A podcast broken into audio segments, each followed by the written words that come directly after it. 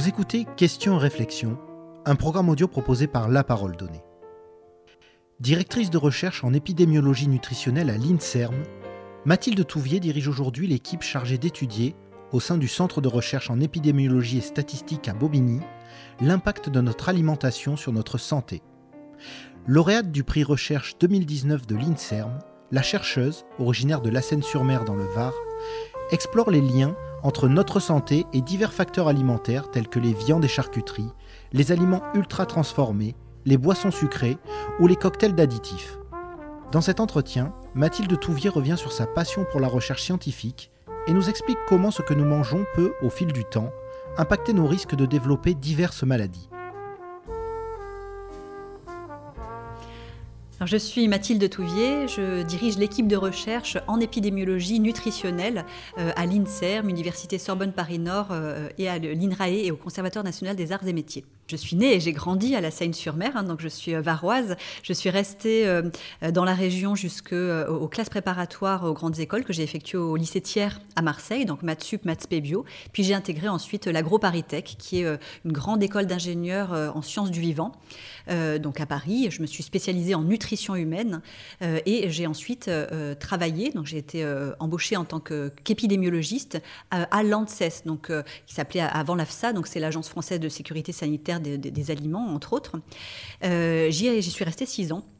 Et euh, j'ai ensuite rejoint euh, une, l'équipe INSERM, le laboratoire dans lequel je suis actuellement, euh, équipe de recherche en, épidémiologie nutritionnelle, que, dont j'ai repris la direction aujourd'hui depuis maintenant quelques années. J'avais effectué également dans mon parcours un, un post-doctorat à l'Imperial College à Londres. Mathilde Touvier, pourquoi vous êtes-vous intéressée à la recherche sur l'épidémiologie nutritionnelle? Alors, en pratique, moi, j'ai su euh, assez tôt, hein, même dès, on va dire, le, collège-lycée, que je voulais faire de la, recherche en santé humaine. Alors, j'ai beaucoup hésité avec euh, médecine, mais euh, plus que le quotidien vraiment du soin, j'avais vraiment envie d'agir un petit peu à, voilà, à long terme sur, sur des aspects donc de, découverte, soit de traitement, soit de, manière de prévenir les maladies. Donc, j'avais vraiment cette volonté santé en tête très tôt dans ma, ma jeunesse. la nutrition, j'y suis venue assez naturellement de par les études, finalement, à la, spécialisation euh, qui touche vraiment à la santé humaine, c'était celle de, la nutrition. Donc j'ai vraiment pris goût à ce moment-là. Euh, et en, matière de recherche, j'ai effectué aussi un, stage de 2-3 euh, mois aux États-Unis, à Davis, en Californie, euh, un stage de recherche assez classique en laboratoire, donc avec des souris, euh, des rats qu'on décapitait, et puis on faisait des, expériences sur des voies métaboliques très précises. Et j'ai bien aimé cette expérience-là, mais je me suis aperçue que j'avais vraiment envie d'un domaine d'application de recherche beaucoup plus global, c'est-à-dire qui prend en, en compte l'individu dans son ensemble, avec tous ces facteurs individuels, collectifs, qui peuvent jouer sur ses comportements. Et donc l'approche justement santé publique, épidémiologie euh, me convenait tout particulièrement. Donc c'est comme ça que j'ai cheminé au fur et à mesure vers le côté euh, santé, euh, santé publique, épidémiologie et nutrition. Quelle est la qualité de ce que nous trouvons aujourd'hui dans nos assiettes? Alors, en, France, on a vraiment la, chance hein, euh, d'avoir accès à une offre alimentaire qui est quand même extrêmement diversifiée, euh, qui peut, on peut avoir accès aussi à des aliments à relativement euh, bas coût, qui soient des produits de saison locaux et donc qui permettent de manger potentiellement équilibré. mais donc, sur toute cette diversité d'aliments disponibles, on a aussi beaucoup, beaucoup bah, d'aliments plutôt junk food, donc avec une qualité nutritionnelle pas optimale, hein, trop gras, trop sucré, trop salé donc euh, l'ensemble finalement est disponible pour, euh, pour, pour, pour, nous, pour nos citoyens, nos enfants. Euh, donc la question du choix individuel et puis aussi de, de, des pressions, hein, marketing, etc., qu'on peut recevoir sur, sur, ces choix, ces choix alimentaires est vraiment très important tant voilà, le panel de, à notre disposition est, est divers en termes de qualité nutritionnelle. Était-ce mieux avant? Alors la, question euh, est assez vaste hein, parce que si on compare, euh, si on revient à la préhistoire, euh, c'est quand même beaucoup moins dangereux maintenant. donc je, me permets cet aparté parce que il y a quand même des régimes à la mode, donc régime paléolithique, etc., qui prôneraient un retour vraiment à une alimentation très ancienne avec limite manger de la viande crue, etc. Donc là, on est quand même sur des choses évidemment bah, beaucoup moins sûres hein, d'un point de vue ne, serait-ce que microbiologique. là, on est on est dans une alimentation qui est, alors il y a encore hein, des intoxications alimentaires et on l'a vu récemment. mais globalement, on est quand même sur une alimentation beaucoup plus sûre de ce point de vue-là. du point de vue de la, qualité nutritionnelle, là encore, hein, on a une, offre qui permet d'avoir accès toujours à des aliments, de fruits, légumes, etc., aliments complets, qui permet de, bien manger. Et on a aussi un développement très fort, notamment au cours du siècle dernier, d'aliments qui sont vraiment dits bon, ultra transformés avec des, formulations. Euh, euh, des choses qu'on euh, qu'on ne voyait pas hein, les siècles précédents, bourrés de certains additifs alimentaires, texturants, émulsifiants, etc. dont là, on, se pose aujourd'hui des questions sur l'impact à long terme sur notre santé. Est-ce qu'on n'est pas allé trop loin parfois dans ce, que propose l'industrie agroalimentaire comme offre alimentaire dans les rayons de nos jours? Pourquoi avons-nous un jour perdu l'habitude de manger sainement?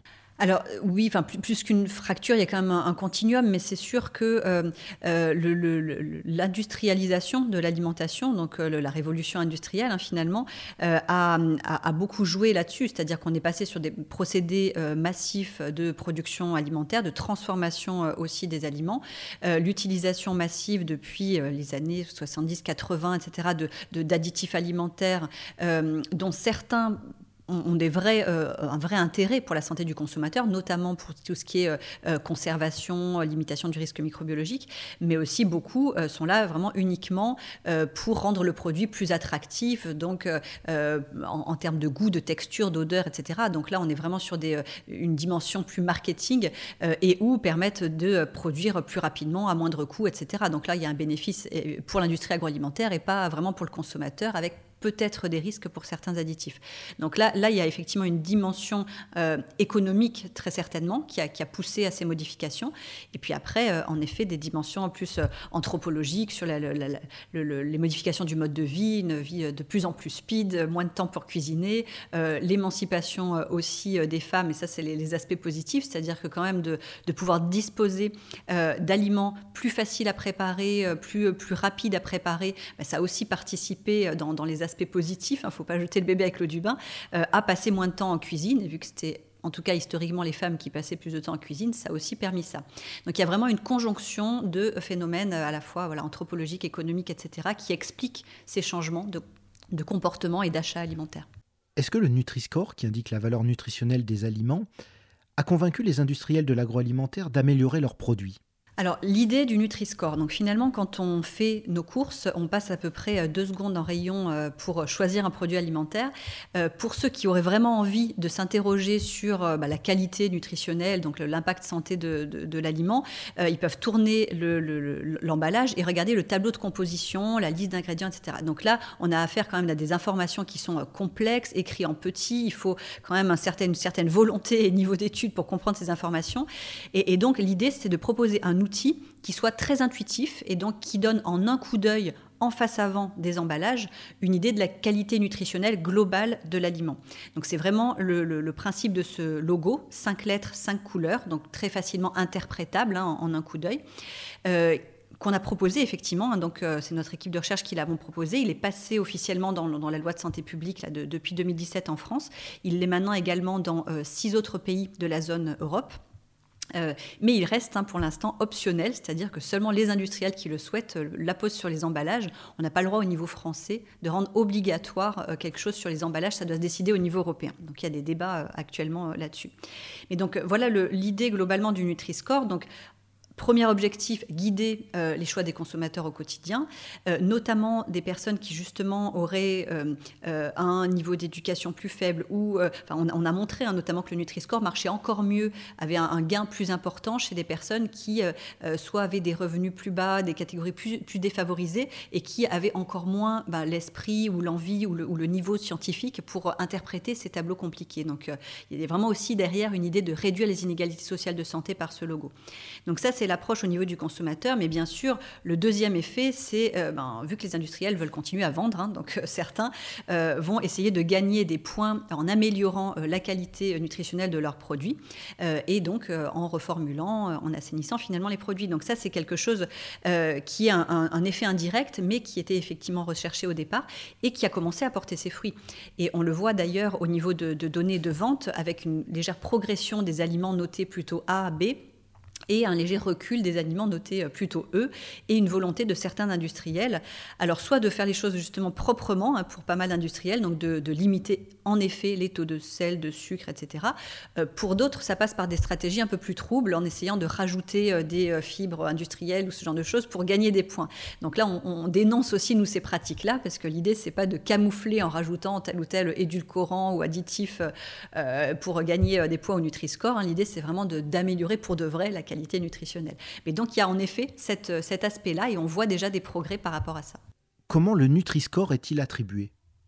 Alors, le, principe du Nutri-Score, c'est qu'il est basé sur un algorithme qui intègre des éléments nutritionnels euh, simples, qui sont disponibles, dont les informations en termes de grammes pour 100 grammes d'aliments sont disponibles sur l'emballage. Euh, donc, il n'y a pas besoin de faire faire des tests, euh, des dosages spécifiques, et notamment, ça aurait été compliqué pour les PME, par exemple, qui n'avaient pas la possibilité de faire ces tests-là. Donc, tout le monde est logé à la même enseigne. On se base sur les informations qui sont déjà obligatoires sur l'emballage et sur des facteurs nutritionnels pour lesquels les niveaux preuves en termes d'impact santé sont les plus forts. Donc en l'occurrence, dans cet algorithme qui est alors totalement transparent, publié, il y a même un, tableau euh, Excel hein, sur le site de Santé publique France où chacun peut calculer euh, le Nutri-Score de son produit, même des produits qu'il achète. Donc ça, c'est vraiment très transparent. Euh, dans les points plutôt donc des composés à, limiter, on a tout ce qui est acides gras saturés, sucre, sel et l'apport énergétique global. Et à l'inverse, on a des points dans l'autre sens, plutôt avec des éléments à favoriser, donc la proportion de fruits et légumes dans l'aliment, euh, les protéines et les fibres alimentaires. Et donc ça, ça permet de calculer cet algorithme qui a été validé. Donc notamment, ce qu'on a fait, c'est qu'on a euh, dans de grandes études en population, donc en France, comme par exemple Suvimax, Nutrinet Santé ou au niveau européen dans la cohorte EPIC, euh, on a calculé les Nutri-Score des aliments qui étaient consommés par les participants et on a vu que ceux qui consommaient euh, en moyenne plus d'aliments mieux notés au Nutri-Score avaient moins de risques de maladies chroniques comme euh, cancer, mortalité, maladies cardiovasculaires, euh, etc. Avez-vous des exemples d'industriels qui auraient modifié positivement la composition des aliments qu'ils fabriquent? Alors, c'est vrai que moi, je ne peux pas citer de, marque hein, en particulier, je ne vais pas faire de, de, pub, mais il y a quand même, euh, en effet, un, grand nombre, aujourd'hui, plus de 850 industriels qui, euh, qui se sont engagés dans la démarche Nutri-Score et qui, donc, ça veut dire qu'ils ont deux ans euh, pour pouvoir mettre aux normes leurs emballages et donc mettre le, Nutri-Score sur l'emballage. Et donc, pour beaucoup de, ces industriels, soit ils avaient des produits déjà corrects, soit il y a eu des démarches, effectivement, de reformulation, baisser le sucre, etc. Et donc, il y a des démarches vraiment positive. Je ne vais pas citer d'exemple en particulier.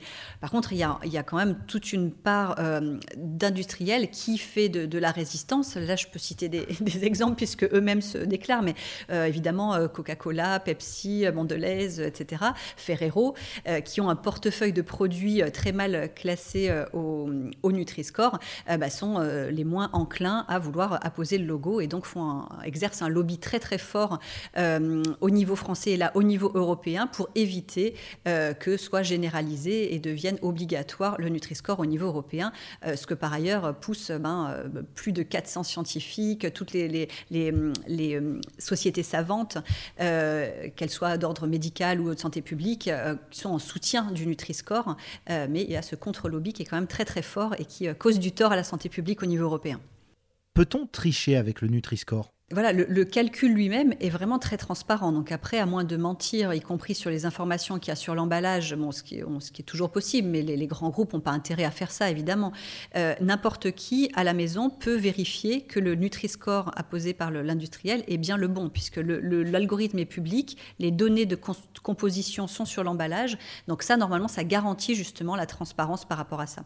Après, là où c'est plus trouble, c'est voilà, les techniques pour, euh, voilà, si on enlève du sucre, mais qu'on rajoute des édulcorants, pour lesquels nous, on se pose des questions finalement sur l'impact santé, euh, je dis nous, la, communauté scientifique, hein, euh, à long terme, c'est pas une solution. Hein. Si on tombe de Silla, on ne sait pas très bien euh, ce qu'on fait. Donc voilà, c'est plus là-dessus où il peut y avoir, c'est pas des fraudes, hein, c'est légal, mais il peut y avoir des, astuces pas très bienvenues.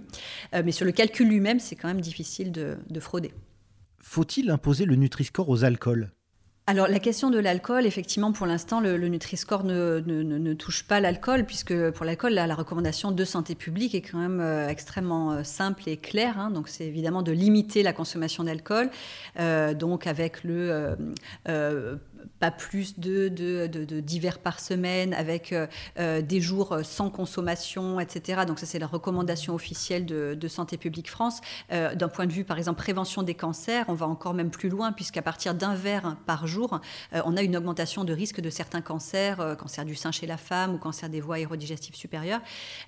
donc, donc là, la, la recommandation sur la limitation de l'alcool, elle fait l'unanimité dans le, en tout cas dans le, au niveau de santé publique.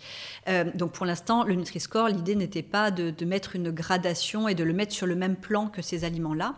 Euh, après, euh, effectivement, on pourrait imaginer un Nutri-Score spécial avec un, warning ou une note spéciale alcool, que, ce warning-là soit intégré dans le Nutri-Score. C'est quelque chose qui peut être réfléchi, qu'on a proposé nous, et évidemment, alors là, le, lobby des alcooliers, il y a une levée de bouclier contre ça, puisqu'il y a quand même un fort lobby là-dessus en France. Mais d'un point de vue de santé publique, ça se justifierait complètement. Que trouvez-vous de positif dans l'industrie agroalimentaire?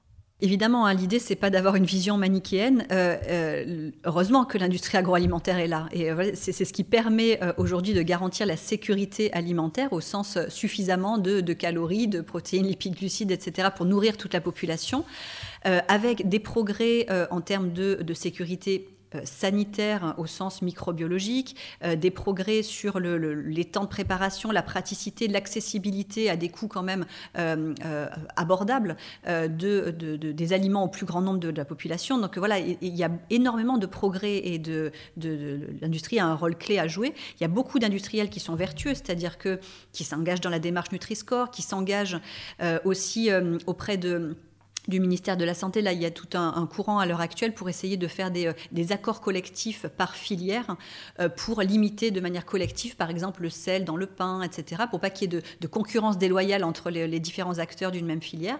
Euh, donc, il y a vraiment un, engagement de, beaucoup d'industriels dans le bon sens.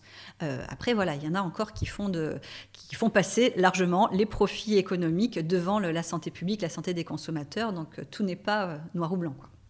Est-ce que manger sainement reste un privilège réservé à certains? Qui est sûr, c'est que l'alimentation euh, est un marqueur fort d'inégalité sociale de santé. Euh, on sait par exemple que quatre fois plus d'enfants d'ouvriers euh, que d'enfants de cadres sont obèses. on sait aussi que là où on a environ 28-30% des Français qui atteignent les au moins 5 portions de fruits et légumes par jour, ils ne sont que 6% parmi les bénéficiaires de l'aide alimentaire. Donc il y a plein d'indicateurs comme ça qui montrent qu'à l'heure actuelle, oui, les, les personnes les plus riches, les plus aisées, les plus éduquées mangent mieux euh, euh, que, que, les autres citoyens. Donc euh, il y a des choses à réduire par rapport à ça. le Nutri-Score, c'est un des outils de, santé publique qui va dans, ce sens-là. il faut agir de manière plus massive au niveau politique de santé publique si on veut pouvoir résoudre ça. sur des politiques de prix, sur des politiques d'accessibilité. Là, on n'a pas, encore parlé de la dimension, quand on parle de, l'impact santé de nos aliments, il y a trois dimensions. La dimension nutritionnelle, hein, donc, qui est notamment scorée par le Nutri-Score, donc le gras, le sucre, sel, les fibres, etc. La dimension liée à l'ultra-transformation, les additifs, et puis la dimension aussi liée aux contaminants euh, des modes de production, donc les pesticides euh, principalement. Euh, et donc cette dimension-là, bah, évidemment, là, ce que recommande Santé publique France, c'est de manger plus bio lorsqu'on prend des fruits, légumes, des produits végétaux. Bah, manger bio à l'heure actuelle, ça coûte plus cher que manger pas bio. Et donc là, on a aussi ben, une accessibilité plus grande chez les personnes plus favorisées. Et ça, ce sont des choix politiques, parce qu'on pourrait euh, décider que ça devient la norme et que n'importe qui a au même coût euh, accès euh, à des produits de bonne qualité ici par rapport aux contaminants, par exemple. Comment nous alimenterons-nous demain? Alors, j'ai du mal à prédire l'avenir, hein. je ne m'y risquerai pas, mais euh, il, y a, ce vers quoi il faudrait tendre en tout cas. Euh, et ça, finalement, le, vers quoi il faudrait tendre, ben, c'est ce qui est résumé dans le programme national nutrition santé. C'est ce qui fait la somme de toutes les connaissances qu'on a eues jusqu'à présent et où on sait que, ben, voilà, pour l'instant, euh, on n'est pas encore optimaux, mais il faudrait tendre vers le, alors les au moins 5 portions de fruits et légumes par jour, les, une petite poignée de fruits à coque, deux poissons par semaine, dont un poisson gras, etc., etc. Donc ça, c'est vraiment, si arrive déjà à combler les, gaps qu'on a par rapport à ces recommandations, puisqu'on est très loin de l'atteinte de ces recommandations sur la majorité des, Français, bah, l'idée c'est d'essayer de tendre vers ça dans les, dizaines, les décennies à venir. après, les tendances naturelles, bah, il y, a plein de choses qui se croisent. Donc il y a effectivement des choses qui sont orchestrées par ce qui est proposé par l'offre alimentaire, l'industrie agroalimentaire. Euh, par exemple, il y a beaucoup de produits, euh, euh, dans, les tendances qu'on observe, c'est une diminution de la consommation de produits animaux. Et donc ça, c'est plutôt bien, puisque d'un point de vue santé, on a montré qu'un excès euh, donc au-delà de 500 grammes par semaine de viande rouge, euh, pouvait entraîner donc un cancer colorectal. Au-delà de 150 grammes de charcuterie, pareil. Donc, euh, d'un point de vue santé humaine, c'est sûrement très bien. D'un point de vue santé planétaire, donc impact de notre alimentation sur, les écosystèmes, c'est aussi quelque chose qui est, favorable. donc, donc ça, c'est des transitions qui se sont amorcées et dont on essaie justement de, comprendre les leviers, les mécanismes pour, pour accentuer cette dynamique. Par contre, là où l'industrie répond bah, avec certains produits, c'est ils inondent le marché de, euh, de produits spéciaux pour végétariens, dont certains sont en fait des produits ultra transformés, bourrés de d'émulsifiants, texturants, etc., pour remplacer euh, ben, le, les produits euh, animaux qu'il n'y a pas dans ces produits. Donc, donc là, évidemment, ce genre de, d'engouement pour ces produits-là, ben, on s'interroge, nous, sur les impacts santé à long terme, puisqu'il y a des études hein, au niveau expérimental qui montrent, par exemple, des, des effets délétères des émulsifiants, certains émulsifiants. donc, donc voilà, ces tendances-là, on les observe à l'heure actuelle euh, est-ce qu'elles vont s'accentuer ou pas Et en fonction bah, de, la pression de l'offre, du marketing, etc., dans les années à venir, je ne sais pas, mais d'un point de vue santé publique, clairement, le benchmark, c'est vraiment, enfin, le vers quoi il faut tendre, c'est vraiment les, recommandations du, Programme national nutrition santé. Fait-on suffisamment pour apprendre aux Français à bien se nourrir? Alors, il y a certainement énormément à faire en matière d'éducation nutritionnelle hein, dès le plus jeune âge, euh, et déjà de former finalement les enseignants, hein, euh, que ce soit voilà au niveau en maternelle, en primaire, etc., et euh, collège, lycée, pour pouvoir délivrer des informations à jour sur ces connaissances-là. D'expérience, ce que je vois passer moi par mes enfants, c'est des choses qui sont assez archaïques hein, et, qui ne correspondent pas aux, aux recommandations telles qu'on les connaît à l'heure actuelle. Donc, il y a vraiment beaucoup à faire là-dessus parce que c'est vraiment à cet âge-là que se prennent les, bonnes, habitudes. Euh, sur la question, par exemple, des, euh, boissons sucrées, des sodas, euh, encore tellement de foyers ont sur la table une bouteille de, soda ou même de soda light en mangeant. ça, ça, fait croire aux enfants que c'est normal, alors que non, ça ne l'est pas. Et ce sont vraiment des, mauvaises habitudes là, qui sont prises dès le plus jeune âge. sur le Nutri-Score, on a beaucoup de témoignages, nous, qui nous disent que ce sont les enfants qui sont prescripteurs, parce que justement, bah, ils aiment bien le côté couleur, etc. C'est presque un peu comme un euh, et c'est eux qui vont amener et sensibiliser les parents sur ce volet-là. Donc euh, euh, clairement, ça passe comme beaucoup de choses hein, dans la société par la jeunesse, et donc bah, la formation et ce qu'ils vont recevoir comme message sur ce domaine-là est absolument tout à fait clé. Disposez-vous de moyens suffisants pour expliquer aux Français comment mieux se nourrir? Alors, il n'y a clairement pas assez euh, de moyens euh, dédiés hein, à ces aspects à la fois de, prévention en population. C'est quand on compare les budgets euh, alloués, notamment à Santé publique France, pour, le, pour véhiculer justement ces recommandations du programme national nutrition santé, par exemple, à, au budget de la publicité de l'industrie agroalimentaire, dire on est sur une chose complètement dépositionnée. Donc, donc bien entendu qu'on manque de moyens là-dessus, moyens également la DGCCRF pour contrôler hein, les aliments que ce soit sur des aspects microbiologiques, qualité nutritionnelle, etc. Donc là, c'est sûr qu'ils sont aussi en, sous-effectif. Donc euh, sur tous ces aspects-là, bien sûr qu'il faudrait accroître les moyens euh, avec des retombées même économiques pour la population, hein, parce que les, gains qu'on aurait en matière d'économie, de, frais de santé sur les cancers, les maladies cardiovasculaires, etc., c'est évident qu'on s'y retrouverait. Donc c'est vraiment un calcul, encore une fois, du, du gain à court terme versus un bénéfice pour la société humain et même économique à plus long terme. Êtes-vous suffisamment nombreux pour réaliser votre mission? Alors, l'INSERM euh, en soi, c'est un, grand institut hein, avec beaucoup de, personnes partout en France. Nous, notre équipe de recherche, nous sommes basés à Bobigny, donc c'est en banlieue nord parisienne, sur le campus de l'Université Sorbonne Paris-Nord. Et on est à peu près 90 euh, personnes dans l'équipe qui travaillons sur les relations nutrition-santé. Et donc, vraiment nutrition au sens large, hein, euh, tout ce qui est évidemment les nutriments, etc., les profils alimentaires, les additifs, les contaminants, etc. Et santé aussi, donc tout ce qui est cardio-métabolique, obésité, cancer, maladie cardiovasculaire, diabète, euh, etc. et puis, on, a notamment mis en place ce qu'on appelle l'étude Nutrinet Santé, qui est une grosse web cohorte, hein, puisque c'est une cohorte que l'on suit sur Internet, qui a démarré en 2009, qui est toujours ouverte, c'est-à-dire qu'on cherche toujours de nouveaux volontaires, de nouveaux citoyens pour participer à cette recherche. Et l'idée, c'est de remplir de temps en temps des questionnaires sur Internet, donc notamment bah, sur son alimentation, l'activité physique, le mode de vie, et puis sur l'état de santé. Et ça, ça nous permet euh, euh, de, mettre en relation tous ces comportements d'alimentation, d'activité physique, avec le risque de, développer au fil du temps euh, ou pas hein, certaines pathologies. Et c'est ça qui vraiment permet de faire avancer la recherche publique et les connaissances en matière de lien nutrition-santé. Donc là, pour ça, ceux qui seraient intéressés pour se connecter, il suffit d'aller sur le site euh, études-nutrinet-santé.fr euh, et euh, de remplir, de se laisser guider pour remplir les questionnaires. Et ça, c'est vraiment un acte citoyen qui permet de, de faire progresser la recherche publique en nutrition santé. Est-ce que certaines régions de France sont plus touchées que d'autres par des problèmes d'alimentation? Il y, a encore en France de fortes disparités régionales dans les consommations alimentaires, avec un, gradient finalement en termes de consommation euh, euh, de beurre et d'huile. Alors dans le, sud-est, on a beaucoup plus euh, d'huile végétale et puis en Bretagne, on, cuisine plus au beurre. C'est des choses qu'on connaît traditionnellement mais qui sont encore visibles aujourd'hui malgré la mondialisation et malgré finalement les, chaînes, les supermarchés. tout le monde peut avoir accès à tout partout, mais il y a quand même des, des choses comme ça qui restent, qui demeurent. beaucoup plus de consommation de fruits et légumes, par exemple dans le sud-est, que dans le nord. Et, ces cartes de France des consommations alimentaires se superposent pose euh, aux euh, cartes du surpoids et de l'obésité, donc pareil, plus de surpoids d'obésité dans le nord, etc., euh, et qui également se superpose aux gradients socio-économiques des régions. Donc on a vraiment encore des patterns très marqués, consommation alimentaire, surpoids, obésité et profil socio-économique des régions de France. Le sud-est est-il toujours privilégié par rapport aux autres régions? Alors en moyenne, hein, le, Sud-Est, effectivement, a quand même euh, une, adhésion au régime méditerranéen plus forte que dans d'autres régions en France. Et donc ce qui veut dire en effet plus de consommation de fruits et légumes, d'huile végétale. Euh, une consommation plus limitée de charcuterie, fromage, etc. Évidemment, tout ça, ça reste une moyenne, donc avec de fortes variabilités en fonction des, individus, euh, mais quand même des tendances plutôt plus favorables dans le, dans le Sud-Est. Que devient la notion de plaisir face à ces innombrables préconisations opposant alimentation et santé?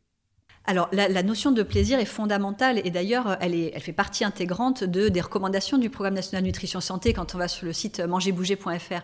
Euh, plaisir, convivialité, euh, euh, parce que si jamais on ne fait pas ça, ben on va essayer de suivre les recommandations pendant deux jours, une semaine, et puis c'est pas possible. Personne ne tient sur la durée s'il n'y a aucun plaisir à se nourrir, aucune convivialité, etc. Donc, évidemment, l'idée, donc notamment par exemple pour des personnes qui consomment zéro fruits et légumes, c'est de se dire bon ben ben, euh, ok, euh, tout, tout petit pas est bon à prendre. Euh, si vous passez déjà de zéro à une portion de fruits et légumes en introduisant ça dans des plats que vous aimez déjà manger, ben, déjà vous allez avoir un bénéfice sur la santé. C'est vraiment une relation linéaire dose-réponse. Et puis plus tard, ben voilà, quand vous aurez pris l'habitude, vous passerez de, de, de 1 à 2, de 2 à 3, etc. Donc toujours en prenant en compte ce que les gens aiment consommer, les modes de vie, les, les, les structures familiales, c'est pas toujours facile avec des enfants, etc.